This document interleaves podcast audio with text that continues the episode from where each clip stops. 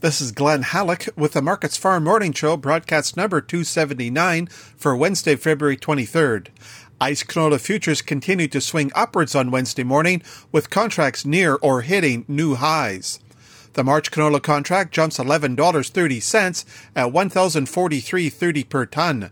The much more heavily traded May contract gains $7.80 at 1034.70 per ton, and the July contract is up $5.30 at 1005.5. Strong upticks in the Chicago soy complex, European rapeseed, and Malaysian palm oil are spilling over into canola. Palm oil in particular is setting new all-time highs. Global crude oil prices are a little higher, providing some support to edible oils.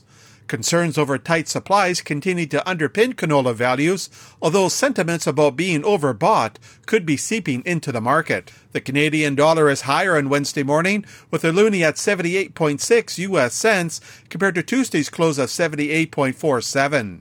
The United States Department of Agriculture opens its Outlook Forum tomorrow. The department will provide its rough estimates as to what U.S. farmers will plant in 2022.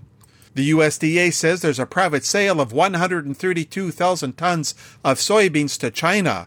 Delivery is to be during the 2022-23 marketing year. Grain inspectors in Argentina are on strike. They are seeking a bonus payment, and the labor dispute is to last 24 hours, with the possibility of continuing if a settlement is not reached. The Buenos Aires Grain Exchange is maintaining its call on soybean production in Argentina at 42 million tons. The exchange also keeps its corn production forecast at 51 million tons, but notes ongoing dry conditions in Argentina could bring it down. Ag says the Brazil soybean harvest is about one third complete, which is more than double compared to this time last year. Rounding off prices at the Chicago Board of Trade, soybean futures are stronger on Wednesday morning. The May contract advances 19 and a half cents at 16.54 and a half per bushel. May soy oil gains almost 9 tenths of a cent at 70.94 US cents per pound. May soy meal is up a fin at 455.80 per short ton. Corn futures are lower this morning. The May contract slips 2 cents at 670 per bushel. Chicago oats are higher with the May contract up 11 cents at 687.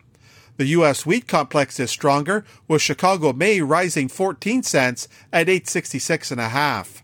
Chicago May jumps 15 cents at 902 and Minneapolis May gains 8 cents at 996. That's a look at the ICE futures and the Chicago markets for Wednesday morning, February 23rd. For Markets Farm in Winnipeg, I'm Glen Hallick.